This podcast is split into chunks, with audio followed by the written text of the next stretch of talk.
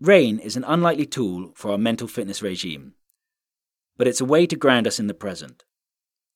We can easily imagine why spending time in nature on a sunny day makes us feel better, but in this block, we'll explore how rain can do the same and help bring our mood up rather than down. Because it is such a rich sensory experience, rain can be taken in by all the senses at the same time. Stepping out into the rain makes us instantly alert and awake, and if we stop ourselves from defaulting to a bad mood when we see the droplets, it becomes a pathway into a more present, mindful state. Think about how different the world looks after a bit of rain. Even the busiest streets are a lot emptier, everything glistens, and even the colours of the roads and buildings temporarily change.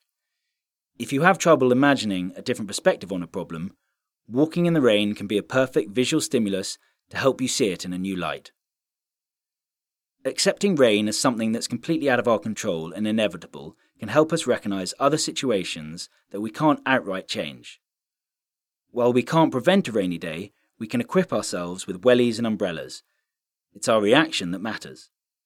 Using this outlook on life in other situations can help us focus our energy on things we can change instead of worrying about the ones we can't. Next time you get a chance, head out into the rain. Really see it Recognize the size and shape of the droplets. Listen to the sound of it hitting different surfaces. Let the rain fall on your hands and feel the sensation. Then smell the petrichor, that unique smell of rain. Finally, stick out your tongue and taste it. Simply be in the rain and leave your thoughts alone for a minute.